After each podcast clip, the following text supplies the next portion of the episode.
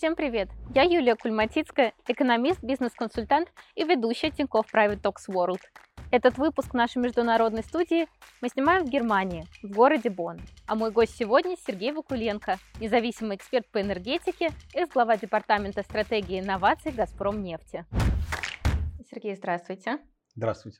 Спасибо большое, что согласились уделить нам время. Мы с вами находимся в Германии, в Бонне, на родине Бетховена. Вот у нас даже статуя стоит тут.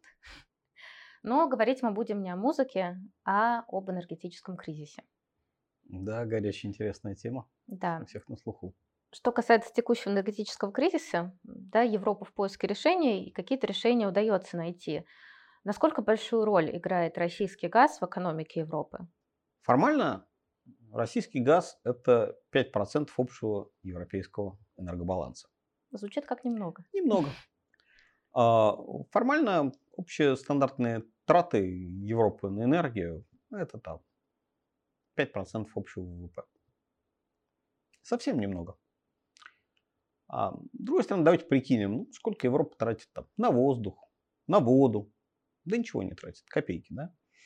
Каково станет европейской экономике, если вдруг тут вот нам концентрация кислорода в воздухе снизится с, там, с 21%, по-моему, да, там, до 18%, например. Будет плохо. То же самое с водой, вот то же самое с газом. А, энергия в последнее время была очень и очень дешево. Соответственно, люди ценность этой энергии не замечали. Поэтому такая чисто экономическая мера о том, сколько стоит газ и насколько он влияет в себестоимости товаров, она иногда может вводить в заблуждение. В принципе, ну, были вот эти вычисления еще в марте, и э, немецкий Центробанк считал, что что будет, если э, российского газа совсем не станет. А, ну, вырастет себестоимость значительно.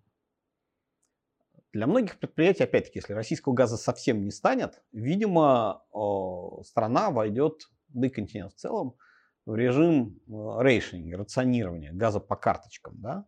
Соответственно, если только о себестоимости речь, ну, зависит. Если это азотное удобрение, там стоимость газа в себестоимости может быть процентов 70. Если это какие-нибудь особенно хитрые марки стали, то, ну, может быть, уже и не так и много. Вроде бы много, но процентов 10-20. Ну, вырастут эти 10-20 процентов даже в 10 раз, да. Сталь подорожает вдвое. Ну, терпимо. Но дальше начинаются вот там эффекты домино. А вот если газа совсем не будет, а у вас производство полностью построено на то, что оно работает на газе, никаких других топлив нет.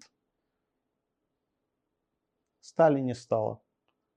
А не стало стали, ну, с автомобильными проблемами и так далее. И вот идет домино. Вот для той же Германии доля производства весьма высока. А, в объеме прибавленной стоимости в Германии а, производство занимает без энергетики около 25%. Это много. Для стандартной европейской экономики э, эти параметры могут быть там 12-18%. Есть страны вроде Люксембурга, где, вообще говоря, стоит крупный э, сталеплавильный завод, где доля производства в прибавленной стоимости 8%, потому что Люксембург это финансовая столица. В Германии 25%. Германия действительно крупный производственный европейский хаб. А дальше, когда мы начинаем смотреть, что в Германии есть, например, услуги, выясняется, что потребителями этих услуг очень часто являются промышленные предприятия. И если начинаются проблемы у промышленных предприятий, и этот сектор услуг тоже начинает сокращаться. В принципе, говорилось, что э, сокращение поставок газа может привести к тому, что ВВП Германии упадет на 3%. В принципе, э, в 2023 году. В принципе, немного, а, на первый взгляд, но вообще это так сильно неслыханная ситуация. Стандартные европейские рецессии это было полпроцента, один процент. То есть это сильнее, чем в 2008 году. Поэтому это заметно. И второй, конечно, момент заметный. Это для, по крайней мере, некоторых домохозяйств а, рост ежемесячных затрат на энергию на несколько сот евро – это очень чувствительно. Для стандартного европейского домохозяйства, ну пусть даже 500 евро прироста, 6 тысяч, да, ну, терпимо, можно перенести. Но есть много домохозяйств э, с низким и средним доходом, для которых 500 евро в месяц – это очень заметные траты, и это может сильно повлиять на поведенческое поведение. Сейчас в той же Германии показатель Consumer Confidence Index, индекс уверенности потребителей, а, по-моему, на каких-то абсолютных минимумах, ниже, чем в ковид, ниже, чем в 2008 году. А мы понимаем, что уверенность потребителей в завтрашнем дне, она очень сильно сказывается, опять-таки, на там, темпах роста или наоборот, с сужения экономики. Это что касается Германии, э, которая наиболее зависима от российского газа. А что касается более западных или южных стран? У них тоже такого же уровня идет повышение цен на энергию, на продовольствие? А, в Герма... Например, в Великобритании повышение цен на энергию для домохозяйств будет даже выше. Ну, это связано с особенностями того, как устроен британский рынок, рынок энергии для домохозяйств. Во Франции, да, а, цены на электроэнергию тоже растут. То есть это более или менее связано там, со всем континентом. А, есть вещи вроде там, то, что называется anecdotal evidence. Говорится, что там многие пабы могут закрыться, потому что, например, там для э, учреждения общественного питания, пабы в хорике, для них затраты на энергию значимы. И они э, не могут продержаться, у них маржи не хватает. Ну, с пабами есть совсем смешная история. А пабы, оказывается, закупают довольно много СО2. Ну, вот просто для того, чтобы пиво шло из, из кегов в краны. А СО2 сейчас стал тоже очень дорогим, потому что СО2, ну, углекислота в баллонах, это побочный продукт производства тех самых азотных удобрений. И выясняется, что это большая проблема, потому что, оказывается, СО2 в баллонах закупают, например, тепличные хозяйства. Потому что растения, они любят СО2, они быстрее растут из-за наличия там, углекислоты.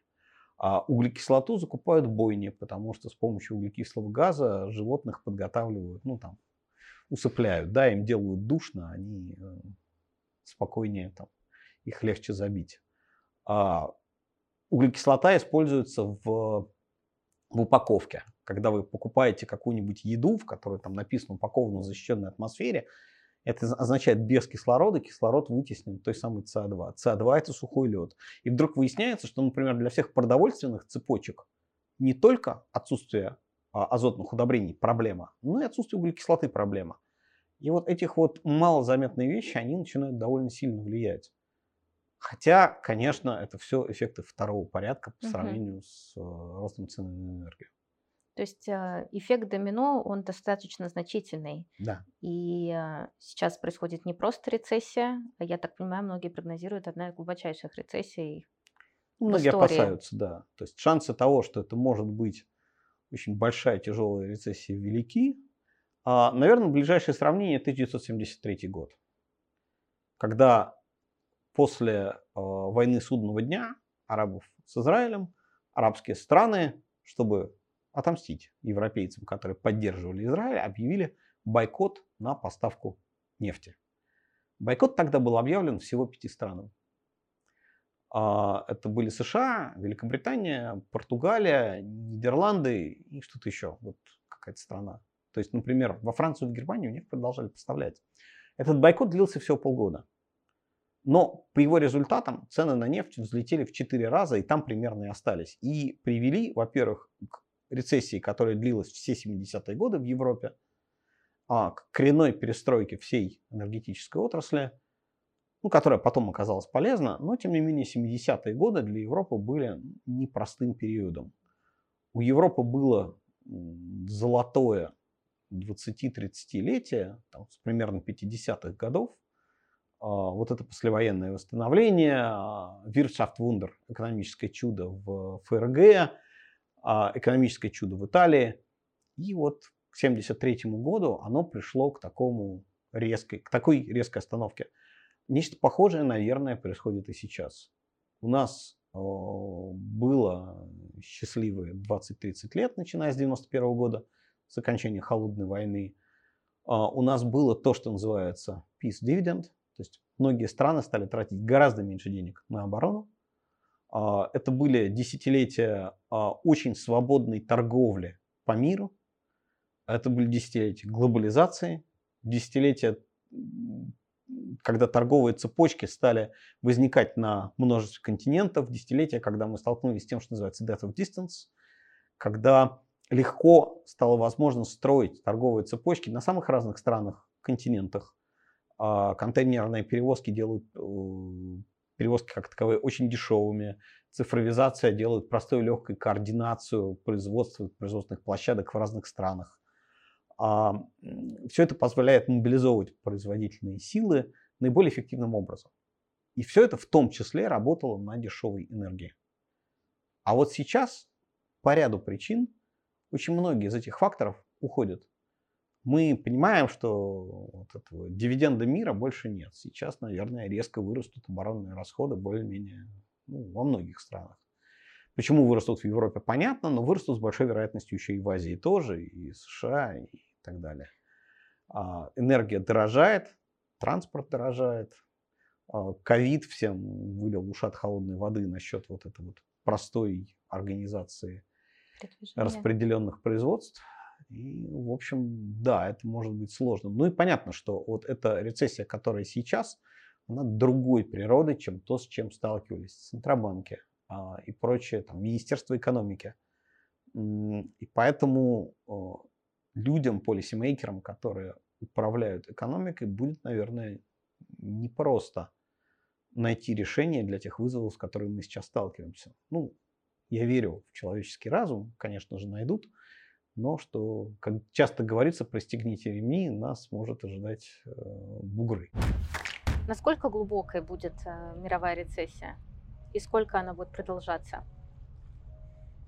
Глубину рецессии предсказать довольно трудно, и как ее продолжительность. Э, опять-таки, это такой вопрос на много миллиардов долларов. Тот, кто это знает, может сделать очень большие деньги. Наверное, существуют разные сценарии какие-то, да, более сценарии благоприятные. Разные. Еще раз, э, проблема с энергией начнет разрешаться около 2025 года. Не раньше. Раньше просто проектов этих нет, а все эти проекты с очень долгим сроком исполнения.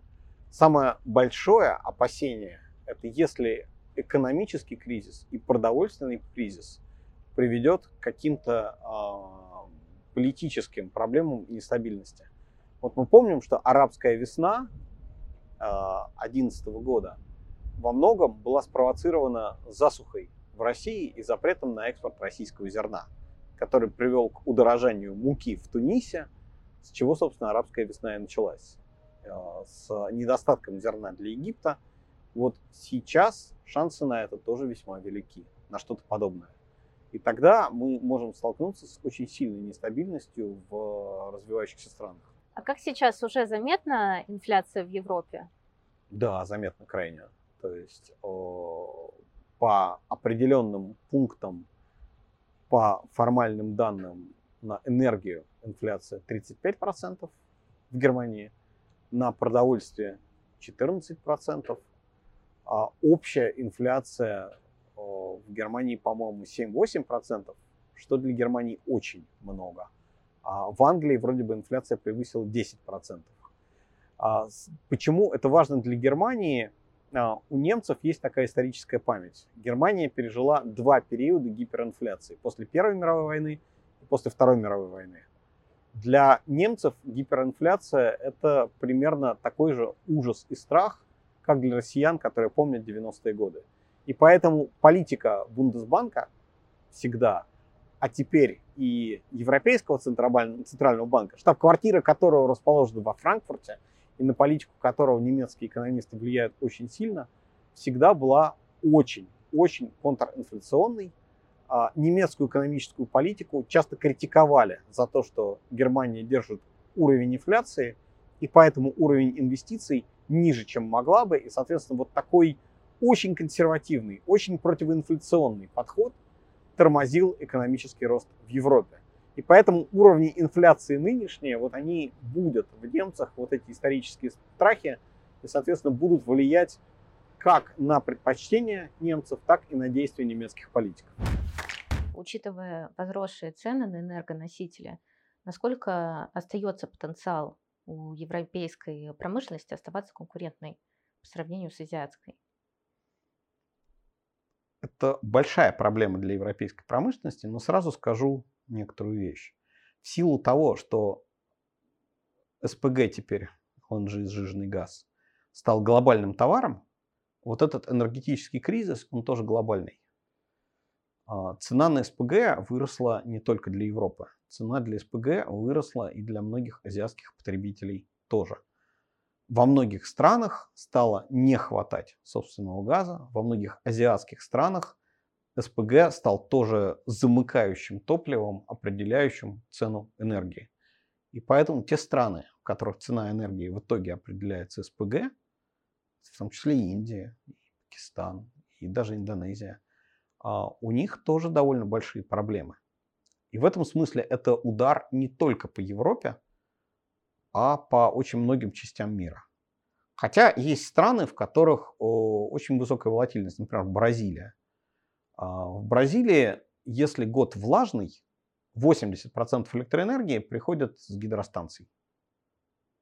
Если год сухой, 20% электроэнергии приходит с гидростанции, а остальное приходит со станций газовых, и тогда цена электроэнергии определяется СПГ, и тогда там бразильской э, промышленности, в которых очень большая доля майнинга, металлов, ей приходится туго, так же, как туго сейчас приходится Европе.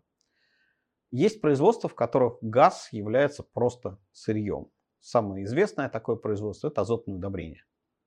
Вот в Европе сейчас производство азотных удобрений из метана, оно просто встало. Ну, оно не способно работать. Оно, честно говоря, встало еще прошлым летом, когда цена на газ была втрое ниже, чем сейчас, и тогда это казалось немыслимым, поднебесным, запредельным. А, это производство сейчас не конкурентно, соответственно, производство газа, производство азотных удобрений в тех местах, где Э, газ фактически экспортировался в виде а, аммиака. И одно из таких мест Россия. Этим производством, этим бизнесом, конечно, очень хорошо. Но для Европы в целом это очень большой вызов. Понятно, что значимо энергия не подешевеет в ближайшие 2-3 года. Поэтому э, хозяевам крупных энергоемких производств европейских а, приходится решать очень непростую задачу. То ли им затянуть пояса и попытаться продержаться, то ли им надеяться, что им удастся передать свою выросшую стоимость входных параметров на потребителей, или решить, что ну, ничего особенного не светит, и что три года это слишком долго, это не ковид, который надеялись пересидеть, ну, месяц, ну, два, ну, три – а, и закрываться.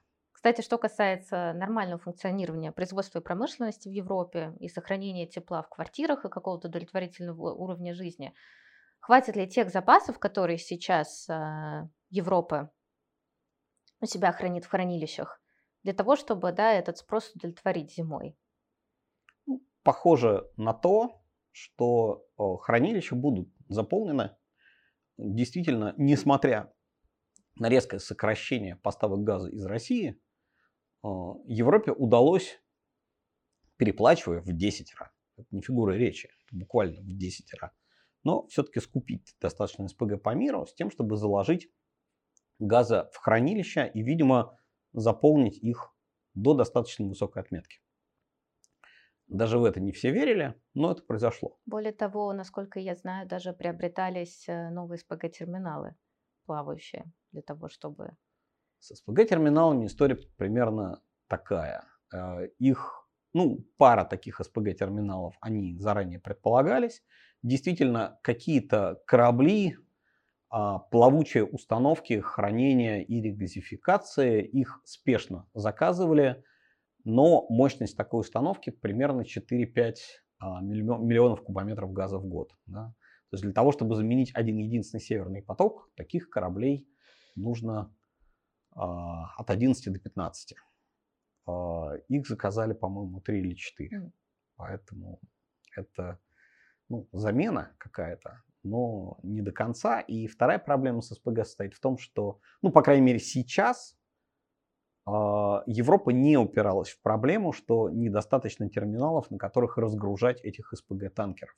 Просто СПГ в мире не столько, чтобы можно было им заменить российский газ. Поэтому летом сейчас повезло, не было засухи, например, в Бразилии, в каких-то других регионах, поэтому в отличие от 2021 года СПГ было достаточно для снабжения Европы по очень высоким ценам. Но все-таки там, совсем уж физического дефицита, если не считать Пакистан, не было. Но э, даже вот этого количества, оно не превысило мощности существующих терминалов. То есть все-таки основная проблема не терминалы. Основная проблема мощности, которые э, сжижают газ, делают этот СПГ. Но да, действительно, Европа э, пытается увеличивать мощности сжижения. Часть истории состоит в том, что основные терминалы, которые способны принимать СПГ, э, они на Средиземноморском побережье, на западе континента, в Испании. В Германии такого не было, например, ни одного. То есть Восток Европы снабжался в основном трубопроводным российским газом. Один такой терминал плавучий идет сейчас, чтобы снабжать Финляндию и Эстонию. Э, Германия, по-моему, два или три таких хочет поставить, но, повторюсь, э, это нужно, это полезно, это поможет решать проблему, но до конца ее не решит. А, но, э, возвращаясь к вопросу, э, газ в хранилищах и размеры этих хранилищ никогда не предполагались на то, чтобы полностью на сохраненном газе пройти зиму. Хранилища нужны вот для чего. Потребление газа зимой раза в три превышает потребление газа летом. Два-три раза в зависимости от того, насколько зима холодная. Соответственно, инженеры давным-давно придумали, что не нужно строить трубу диаметром и мощностью, рассчитанную на зимнее потребление. Можно построить трубу на какой-то средний уровень, а, на зиму этого будет не хватать, но газ можно складировать близко к точке потребления и, соответственно, зимний пик потребления обеспечивать а, газом из трубы и газом из хранилищ. То есть газ в хранилищах предназначался для того, что называется пик-шейвинг, да, уравнивание пиков и провалов. Угу. И газа только в хранилищах, без того, что, зал, без того, что идет по трубам, ну, никто и никогда не предполагал, что может хватить. Может быть, на какую-то недельную паузу, в случае какой-то аварии, ну, может быть. Но баланс всегда составлялся в расчете на то, что будет газ и из СПГ, и из хранилищ, и из трубопровода. Сейчас есть множество вычислений, расчетов, что будет, если все-таки газ с востока по трубе в Европу не придет. И говорится примерно следующее, что вот так вот, чтобы вот замерзнуть, замерзнуть, ну, Европа, наверное, не замерзнет. Но, возможно, во многих странах придется, например, жить при температуре 14-15 градусов в помещениях. Возможно, придется остановить какие-то производства, которые потребляют газ, энергоемкие. Если они сами до того не остановятся, не выдержав вот тех цен, которые сейчас есть. То есть физически газа, наверное, хватит по нижней кромке с дискомфортом, но хватит. Экономически это будет, конечно, довольно сильный удар для Европы. Выглядит так, что люди достаточно сильно озабочены тем, что будет ну, не очень много люди могут сделать. То есть если у людей в доме отопление какого-то особенного типа, то поменять его на что-то другое трудно. Но явно люди стараются, насколько это возможно, увеличить теплоизоляцию домов, стараются поставить какие-то вещи, которые позволили бы использовать возобновляемые источники энергии, ну, например, солнечные панели, которые, конечно, лучше работают летом, но и зимой тоже в какой-то мере работают. А, те, у кого есть камины, действительно покупают дрова, но это скорее так, из той же серии, как люди вот весной покупали муку и подсолнечное масло. Это скорее эмоциональное, нежели рассудочное действие, но и это тоже есть. Но, конечно, люди сильно напряжены и озабочены э, тем, как они эту зиму проживут. А как здесь население относится к тому, что приходится экономить электроэнергию? Особенно придется зимой, да, когда будет э, такое легкое рационирование в виде поддержания довольно невысоких температур? Квартирах? Ну, это будет не электроэнергия, это, по всей видимости, будет рационирование газа. Угу. И в Германии и так э, весьма высока по сравнению с другими странами э, и цена электроэнергии, и цена газа, поэтому в этом смысле люди привычные. Ну вот, тут, грубо говоря, считают, что нужно затянуть пояса и то есть уровень сознательности очень, очень высок, да. А Россия найдет новые рынки сбыта? С новыми рынками ситуация такая. Сейчас, понятно, очень активно строится, okay, не строится, ведутся разговоры о строительстве э, Силы Сибири-2. Трубопровода, которые... Сила Сибири-1, если мы правильно помним, это трубопроводы, которые идут из э, Иркутской области и из Якутии, из Восточной Сибири Китай. А, в Чаяндинское и Кавыктинское месторождение. А, Сила Сибири-2 – это трубопровод, который должен пойти от полуострова Ямал, даже не из Ямал-Ненецкого округа, а Уренгой, который там к юго-востоку от Аби, а с полуострова Ямал, это к западу от Аби расположены эти месторождения, а, длинный трубопровод через достаточно ненаселенные, непростые места, через всю Западную Сибирь по диагонали. И вот этот трубопровод должен привести дополнительный объем газа в Китай. А, построить такой трубопровод, ну это, наверное, 5-7 лет, может быть дольше. А, в отличие от силы Сибири-1, газ по этому трубопроводу можно сразу запустить большим графиком. Чиянду и Кавыкту надо было разбуривать много лет. Это свежие месторождения – их осваивали одновременно со строительством трубопровода, сейчас полностью не разбурили, поэтому поставки по силе Сибири-1 растут плавно.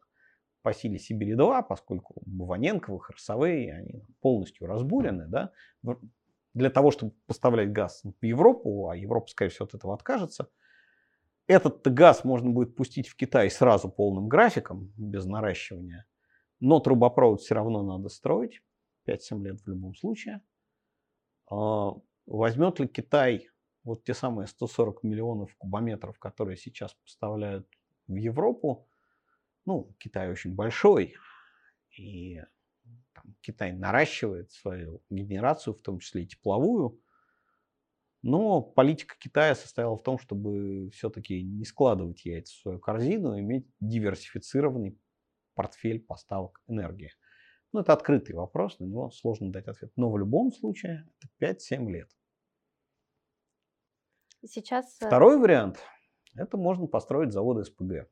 То есть ну, там на Ямале стоит один завод СПГ э, для Тамбейского месторождения, построенный Новотеком. Наверное, рядом с Баваненковским и Харсовейским месторождениями можно построить несколько заводов СПГ, которые будут сжижать тот газ, который раньше предполагалось пойдет по Северному потоку-1, по Северному потоку-2. Можно построить заводы СПГ на Балтике. А, более того, был план, ну и пока он еще не похоронен, построить э, завод Балтийский СПГ в Усть-Луге, рядом с той точкой, где в море уходит Северный поток-2. Все потоки, то есть в трубопроводе из Буваненко в Усть-Лугу заложены объемы газа не только для Северного потока-2, но и для этого завода СПГ.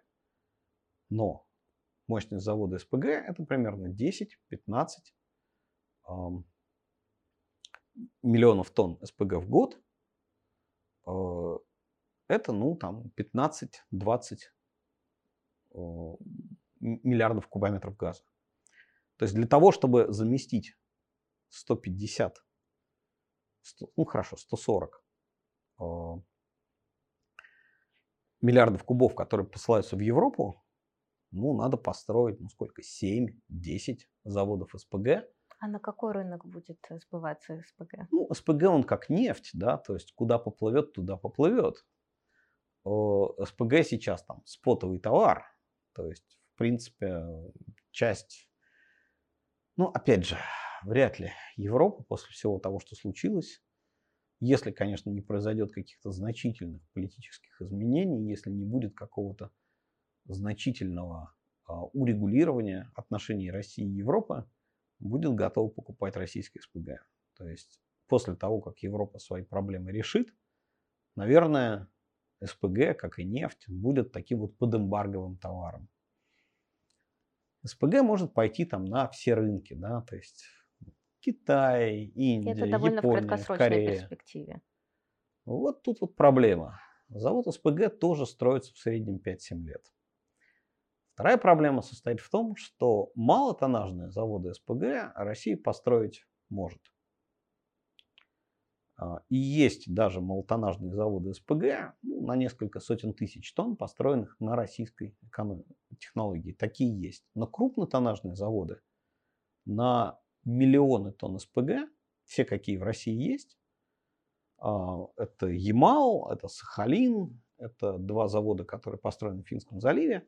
Все это построено на технологии западной. Технология этой, конечно, 60 лет.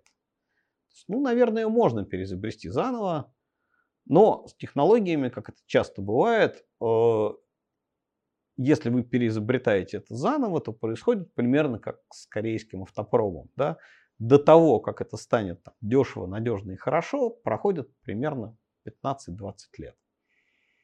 Если сейчас российская промышленность соберется и займется там, развитием, строительством индустрии по строительству заводов СПГ, ну, за 10-15 лет, наверное, она может выйти на тот уровень, на котором сейчас находятся западные и восточные, японские, корейские строители такого оборудования. Но вот есть ли эти 10-15 лет? Да, в этом смысле очень непросто.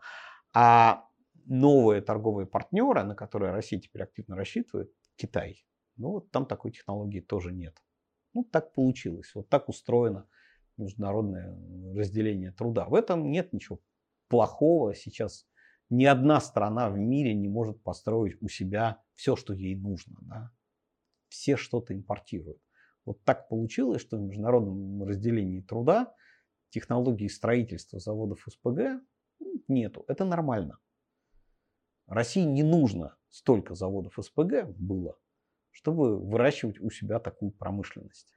Что касается таких российских компаний, как «Газпром» и «Новотек», а насколько сильно на них э, отразится сокращение рынков сбыта для российского газа? Стоит ли их акционерам переживать? Ну, Новотек в очень интересном положении. У Новотека, как известно, в акционерах есть компания Total. А, у проектов СПГ Новотека есть китайские акционеры.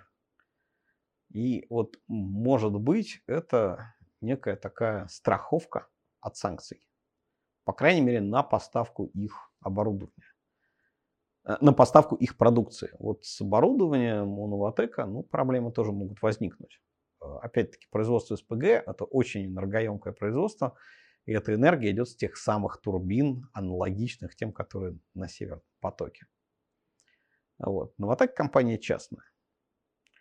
Новотек доселе существовал в очень э, благоприятном налоговом окружении.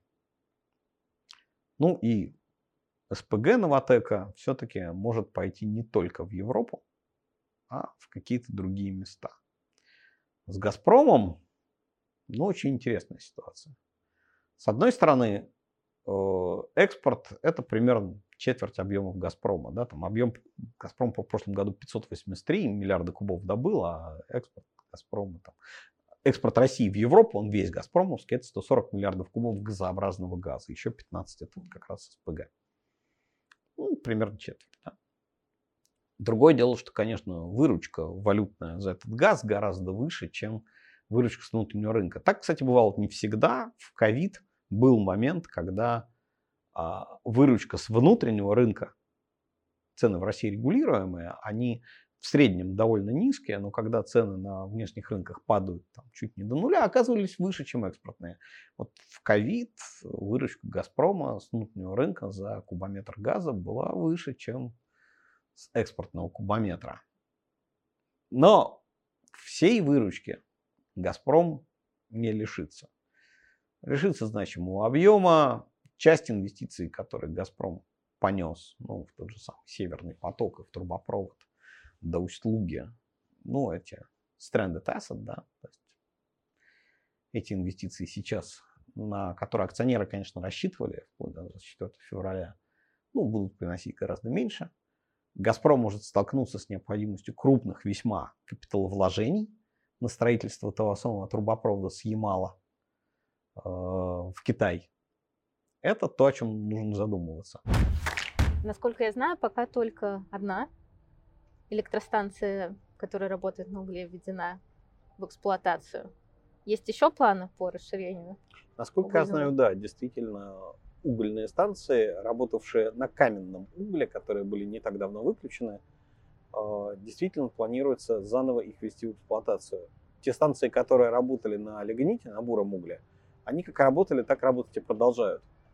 Каменно-угольные а, с ростом платежей за выброс СО2 закрывались. Ну, из э, экономических соображений с ростом платежей на СО2 они оказались неконкурентоспособны а, по сравнению с газовыми и прочими. Но при нынешнем росте цен на газ их имеет смысл запускать из вполне экономических соображений, и это делается.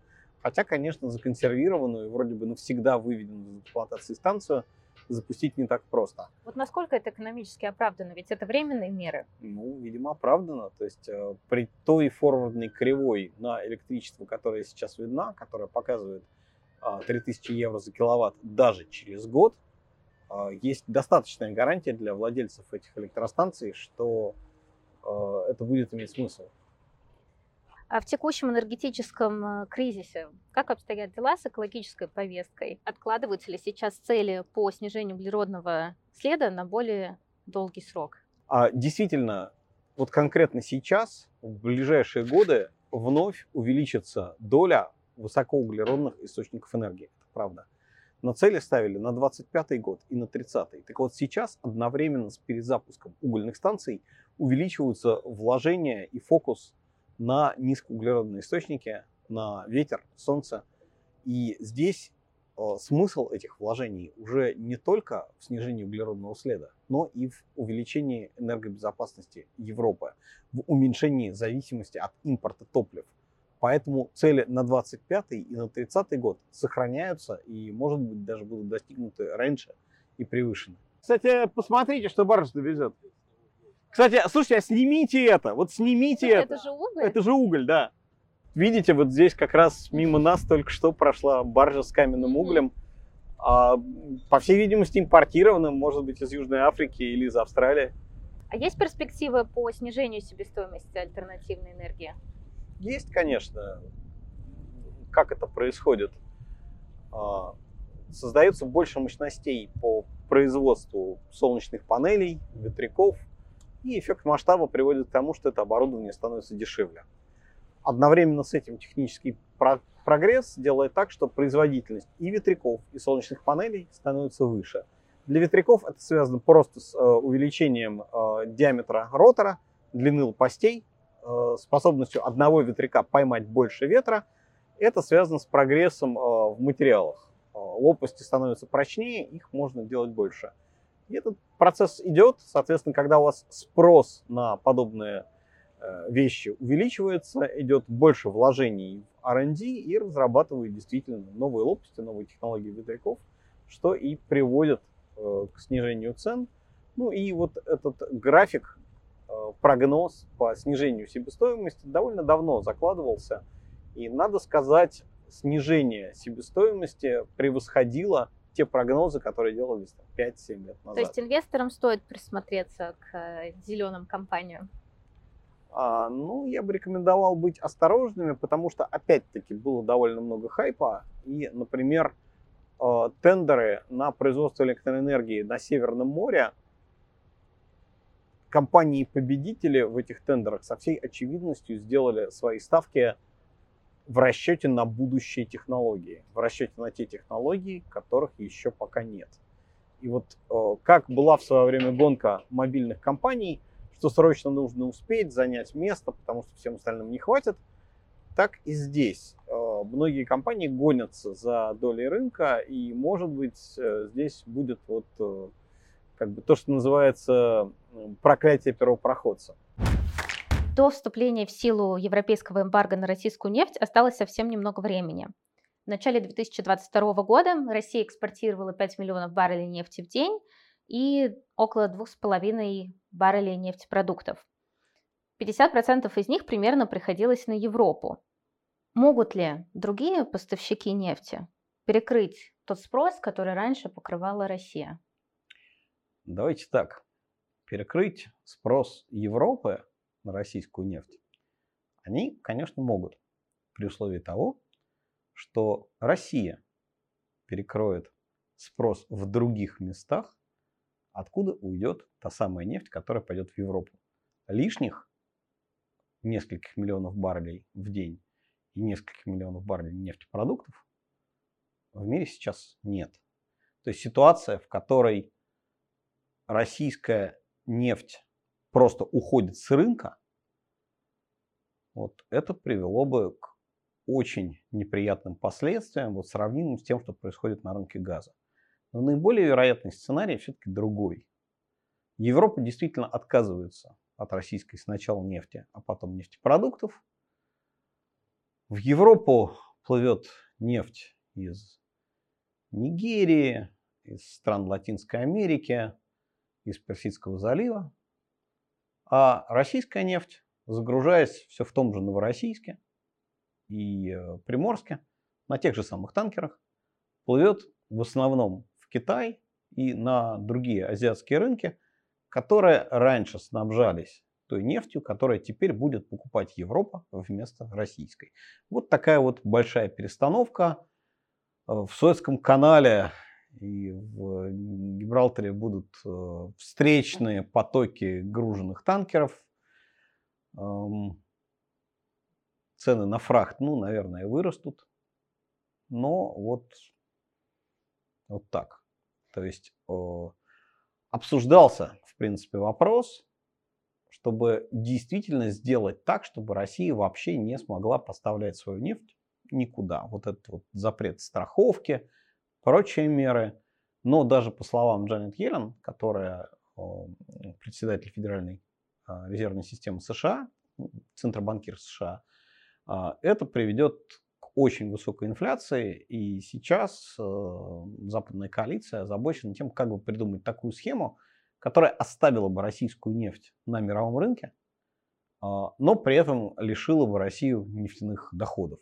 Как бы сделать так, чтобы Россия продолжила продавать нефть, но при этом выручала за это там что-то, что едва-едва будет покрывать затраты на добычу, ну и вроде как хорошо, да, то есть Один удается... из шагов – это потолок ценовой. Да, вот обсуждается схема ценового потолка, и как раз говорится, что если ценовой потолок будет введен, то тогда там не будет эмбарго, но я, честно говоря, весьма скептичным, удастся ли этот потолок действительно внедрить. А какие вы видите препятствия для внедрения ценового потолка на нефть? А, ну, вроде как Индия и Китай до сих пор на это не согласились. А, и даже если это формально будет введено, есть там ну, множество механизмов для там, обхода этого потолка. Ну, то есть, например, говорится, что один из механизмов enforcement потолка – это э, страховщики и те, кто представляет танкер, должны следить, что нефть куплена по цене, удовлетворяющей потолку. Ну, можно легко представить себе уйму схем, которые формально, например, а, российская компания продает нефть по цене, соответствующей потолку, а, но, например, за погрузку нефти за танкер берет дополнительные там, 15, да, берет за услуги, за пакет документов, сопровождающий этот нефть. Ну, в общем, можно много разных дополнительных схем придумать, которые, в общем, не за нефть, а за что-то еще э, дают российским продавцам вот столько, сколько надо ну, человеческий ум весьма изощрен в этом плане. Ну и все это более-менее понимают, и поэтому считают, что шанс малый. А те азиатские рынки сбыта, на которые уже переключилась Россия или переключится для сбыта нефти, они своим спросом покрывают привычный объем добычи нефти или все-таки придется э, сокращать ну, объемы добычи? Добываемой нефти в мире конечное количество. Это конечное количество более или менее совпадает с тем, сколько ее потребляют. И поэтому вот есть там закон сохранения вещества, да, если где-то что-то убыло, где-то должно прибыть. И так или иначе в мире потребляется достаточно нефти, чтобы принять вот тот объем, который Россия на рынке выставляет. То есть э, есть, конечно, ключевые Индии и Китай, есть рынки поменьше, но я думаю, что смогут разместить эти объемы. Причем я думаю, что трейдеры, логисты нефтяных компаний вот последние там, 6 месяцев активно этим и занимаются. Что касается нефтяного эмбарго и ценового потолка, есть ли вероятность, что западные страны смогут а, надавить на остальных импортеров российской нефти, например, на Китай, и добиться разрыва торговых отношений? Это будет, это будет очень непросто. Это будет, наверное, результатом определенной конфронтации с Китаем, потому что, ну, в том числе и Китаю, и Индии, это, ну, будет непростым экономическим ударом. Это фактически будет означать, что нужно будет попросить эти страны пойти на какие-то экономические жертвы. Эти страны говорят, а зачем? Это не наша война, да? Мы, мы не хотим. А, наверное, у США есть определенное количество, и здесь речь, наверное, только о США, как единственной стране, которая способна действительно э, запускать мощные вторичные санкции. А, готовы ли США будет тратить этот политический капитал ради вот этой причины, это вопрос. Мощная экономическая, такая широкомасштабная, фронтальная экономическая война с Китаем для США, наверное, тоже довольно непростая вещь. Это еще вопрос, кто от кого больше зависит. Все-таки очень большое количество производства, пусть тривиального, дешевого, ширпотреба, но все-таки нынче в Китае. И для США разрыв этих экономических отношений будет непростым. Насколько далеко будут готовы пойти США ради политических целей в этой борьбе? Ну, вопрос сложный и непростой. Ну, и насколько я понимаю, здесь также встает второй вопрос, что сейчас текущих свободных мощностей для снабжения азиатских стран нефтью, отличной от российских, их недостаточно.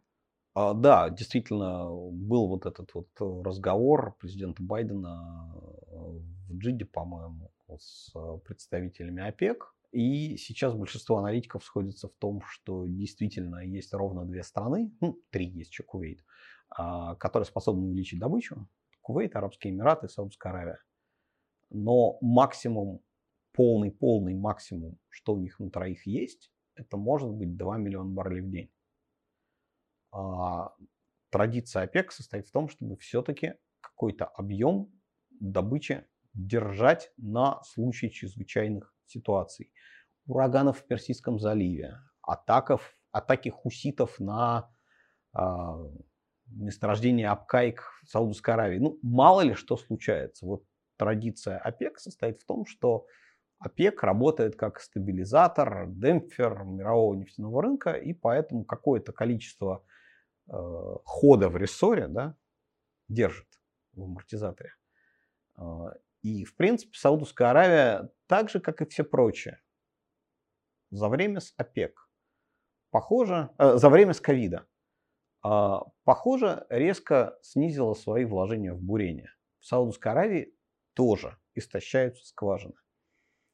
Когда начался ковид, все страны большой вот группы ОПЕК+, вывели какое-то количество скважин из добычи.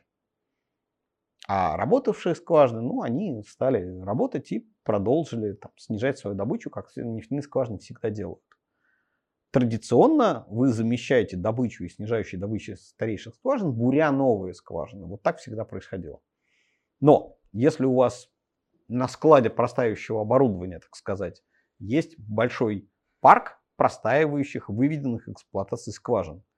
Довольно странно бурить новые скважины, если старые у вас простаивают. Вот никто новые не бурил. Ну, то есть бурили, но меньше. Это довольно хорошо видно просто по статистике бурения. Саудовская Аравия сократила это бурение примерно вдвое.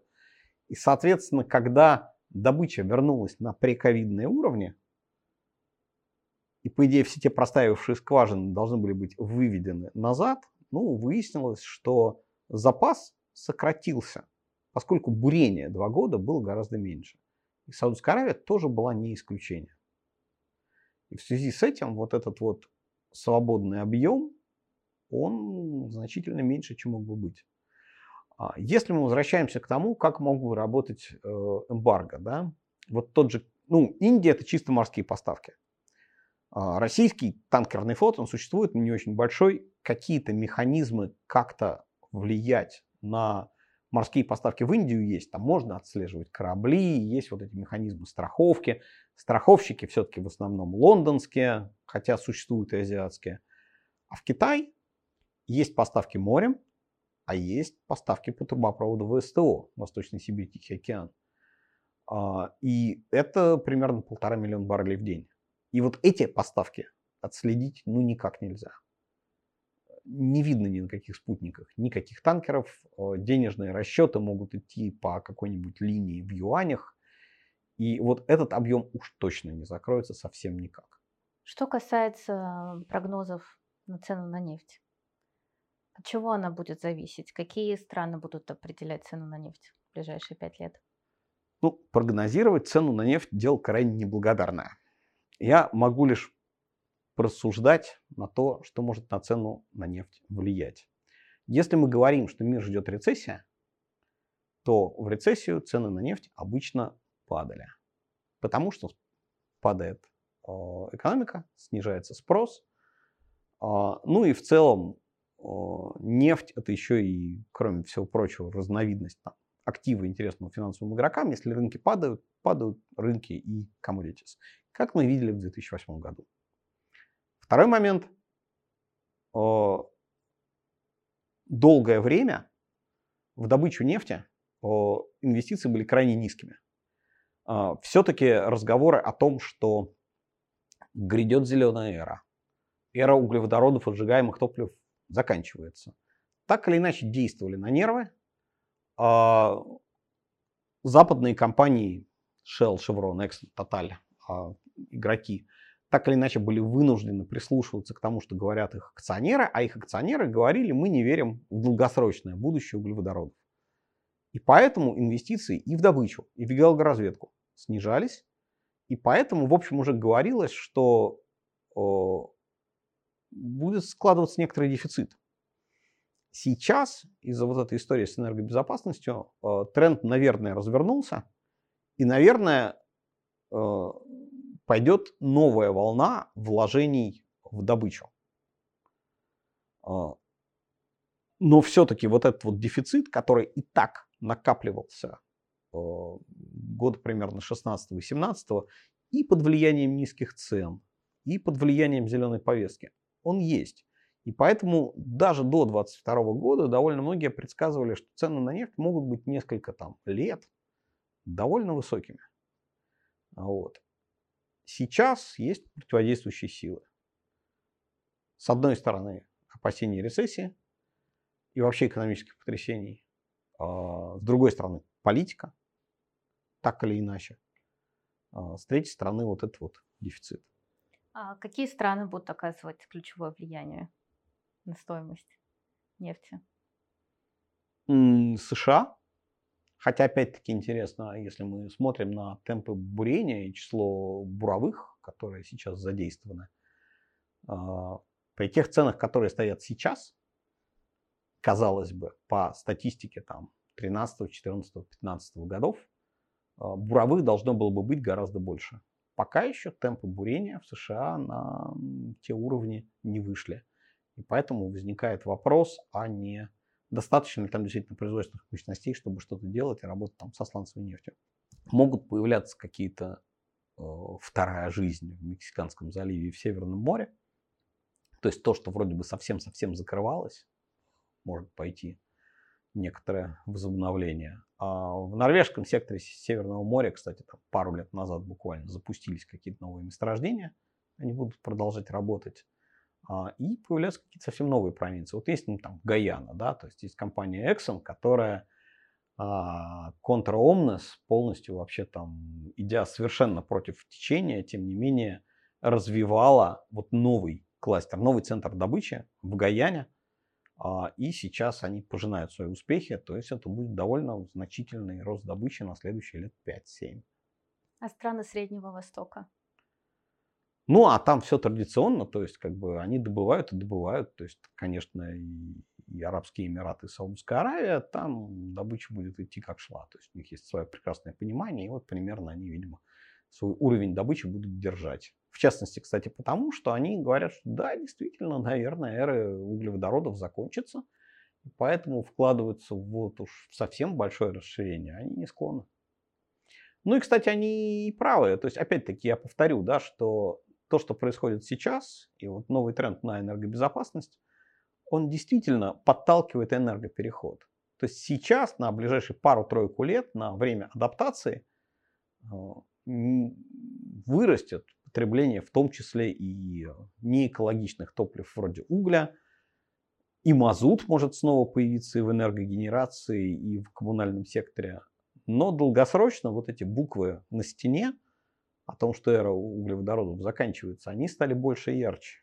Опять-таки, получается, что политические события поспособствовали сейчас э, рывку. Да, получается, что так. То есть вообще источники. энергетика – это тема, которая находится на стыке экономики, технологий и политики. Ну и настроения людей. Сергей, вы много лет проработали главой департамента стратегии инноваций в «Газпром нефти», а до этого работали в Shell. С высоты вашего опыта, что бы вы сейчас посоветовали инвесторам делать в текущей ситуации? Ну, смотрите, я работал в нефтяных компаниях, а не в инвестбанках, да, и не в компаниях по управлению активами. А, поэтому, может быть, я не лучший человек, чтобы спрашивать такого совета. Ну, какие... Я думаю, что в ближайшее время а, и у нефтяных компаний, и у компаний нефтесервисного сегмента, и у тех, кто производит оборудование для них, дела будут идти довольно хорошо. Другое дело, что для многих из них это уже вполне учтено в цене. А, наверное, у каких-то компаний, производящих э, энергию, но при этом не имеющих экспозиции к рынку топлива, тоже дела могут идти очень хорошо. Другое дело, что у многих из тех, кто работает на рынке ветряной энергетики или солнечной энергетики, а, их энергия продана вперед по фиксированным ценам, и то, что сейчас происходит на рынке электричества, им ничего не дает. Поэтому этот аттракцион невидной щедрости не совсем для них. А в ближайшие несколько лет совершенно роскошно дела могут идти у угольных компаний. Хотя, опять-таки, для многих из них это может быть уже учтено в цене. Сергей, спасибо большое за интересную беседу. Спасибо за приглашение. Действительно получилось очень интересно. Спасибо за очень интересные вопросы. Надеюсь, вашим зрителям будет полезно. Я тоже.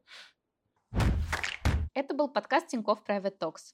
Слушайте нас на любых удобных вам платформах, рассказывайте про наш проект друзьям и не забывайте ставить оценки. Нам это очень важно. Пока!